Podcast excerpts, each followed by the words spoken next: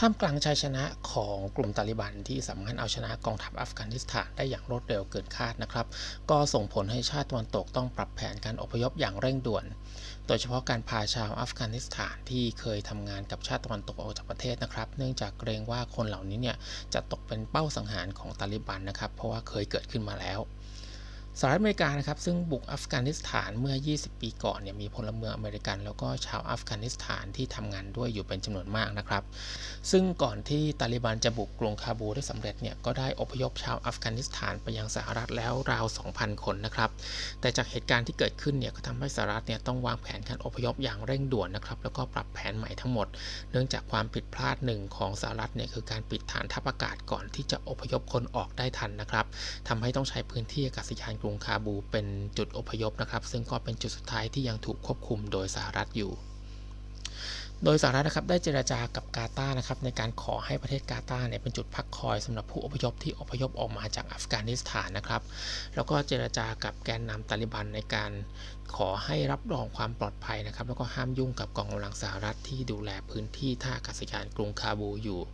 รวมถึงนะครับก็ควบคุมการจัดการจราจรทางอากาศของอัฟกานิสถานทั้งประเทศนะครับ แล้วก็ประกาศให้น่านฟ้าอัฟกานิสถานเนี่ยเป็นเขตปฏิบัติการทางทหารนะครับ ซึ่งอย่างที่เราเห็นนะครับก็คือมีชาวอัฟกานิสถานจำนวนมากเนี่ยเดินทางมาที่ท่าอากาศยานกรุงคาบูนะครับแล้วก็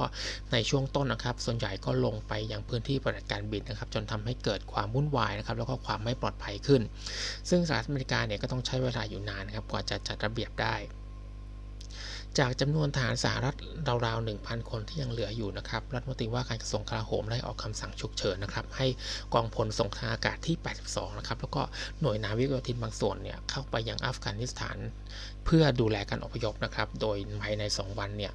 ก็ทำให้จำนวนทหารสหรัฐในอัฟกานิสถานเนี่ยเพิ่มขึ้นเป็นราวๆสัก 4,000 นายนะครับ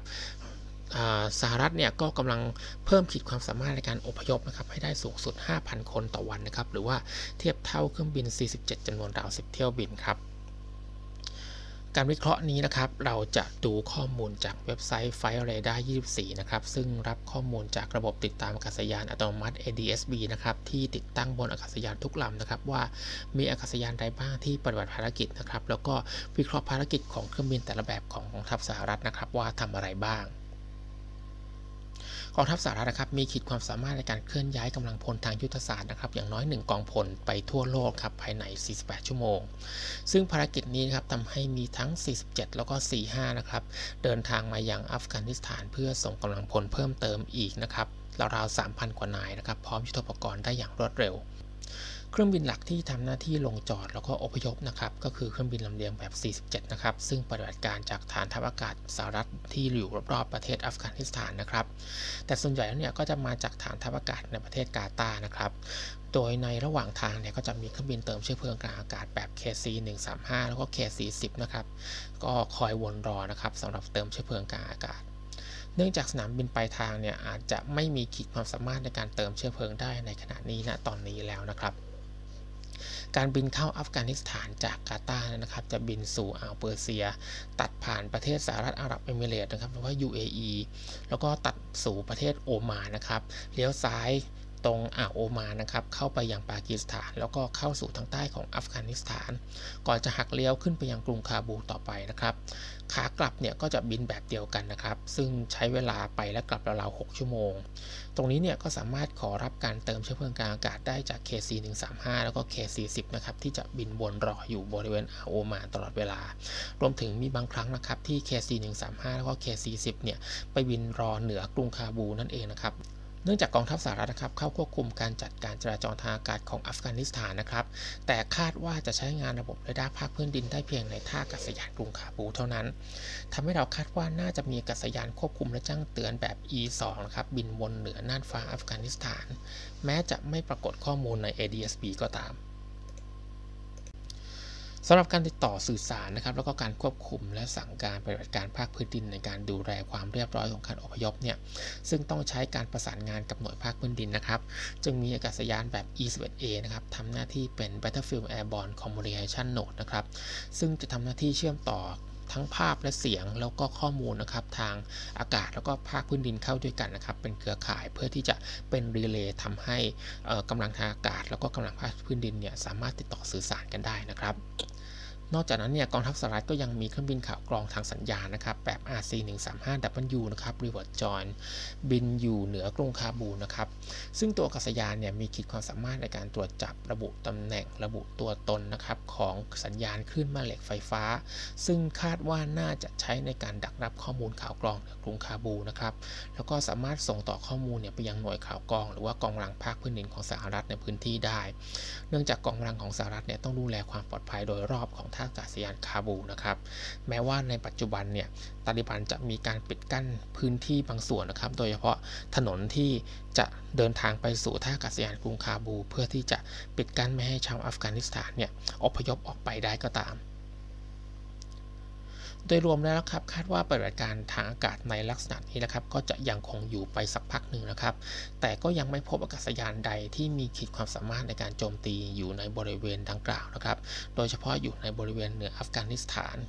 ซึ่งตามข้อมูลแล้วเนี่ยบริเวณใกล้เคียงเนี่ยก็จะมีกองเรือบรรทุกเครื่องบิน USS Ronald Reagan นะครับอยู่ที่แถบอ่าวเอเดนนะครับ ซึ่งก็เป็นจุดที่ใกล้ที่สุด แต่คาดว่าไม่น่าจะมีเหตุการณ์ใดที่ทำให้ต้องมีการใช้กำลังทางอากาศนะครับ แต่ในห้วงอากาศเนี่ยในบางครั้งนะครับก็จะปรากฏอากาศยานแบบ AC 130J นะครับแล้วก็ AC 130W นะครับซึ่งก็เป็นเครื่องบินลำเลียงที่ติดปืนใหญ่โจมตีขนาดหนักนะครับสำหรับโจมตีภาคพื้นดินเนี่ยบินวนรอยอยู่เป็นบางครั้งนะครับ ซึ่งก็คาดว่าอาจจะเพื่อรับมือในกรณีที่เกิดสถานการณ์ความขัดแย้งรุนแรงนะครับจนต้องมีการเรียกการสับสนทางอากาศโดยใกล้ชิด ซึ่งเครื่องบินแบบ AC 130เนี่ยก็สามารถที่จะให้การสับสนทางอากาศโดยใกล้ชิดได้นะครับ เพราะว่าถ้าจะต้องรอเครื่องบินขับไล่เนี่ยก็ต้องรอเครื่องบินจากฐานทัพอากาศในกาตาร์นะครับซึ่งกว่าจะมาถึงนะครับก็ใช้เวลาราวๆ2ชั่วโมง แล้วก็มี time on station นะครับน้อยนะครับเพราะว่าบินระยะไกลครับ คาดว่าปฏิบัติการทางอากาศทั้งหมดนะครับจะถูกควบคุมจากศูนย์ปฏิบัติการทางอากาศ แล้วก็อวกาศของสหรัฐนะครับ ในฐานทัพอากาศในกาตาร์นะครับ ซึ่งโดยปกติเนี่ยก็จะรับหน้าที่ควบคุมปฏิบัติการทางอากาศในแถบตะวันออกกลางนะครับ โดยเฉพาะในอิรักซีเรีย แล้วก็อัฟกานิสถานนั่นเองครับ ทั้งหมดนี้คือรีวิวการปฏิบัติการทางอากาศคร่าวๆของกองทัพสหรัฐนะครับในพื้นที่ของอัฟกานิสถาน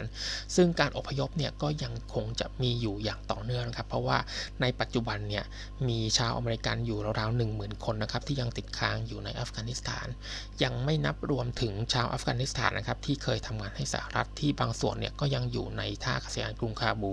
บางส่วนเนี่ยก็ยังไม่สามารถจะเข้าถึงตัวท่าอากาศยานได้นะครับ แล้วก็มีบางส่วนเนี่ยที่ยังเป็นชาวตะวันตกนะครับของประเทศอื่นๆ ที่เป็นพันธมิตรของสหรัฐ แล้วก็เป็นประเทศของนาโตนะครับที่เข้ามาดำเนินการแล้วก็ปฏิบัติการในอัฟกานิสถานที่ต้องการการอพยพเช่นกัน ก็น่าจะมีปฏิบัติการทางอากาศไปในลักษณะนี้อีกสักพักหนึ่งครับจนกว่าปฏิบัติการทั้งหมดเนี่ยจะจบลงครับ แล้วก็การอพยพเนี่ยสหรัฐประกาศแล้วนะครับว่าไม่สามารถที่จะเข้าไปช่วยเหลือประชาชนที่อยู่นอก เขตท่าอากาศยานได้นะครับ ประชาชนเหล่านั้นเนี่ยก็ต้องพยายามที่จะเดินทางมาที่ท่าอากาศยานด้วยตนเองครับ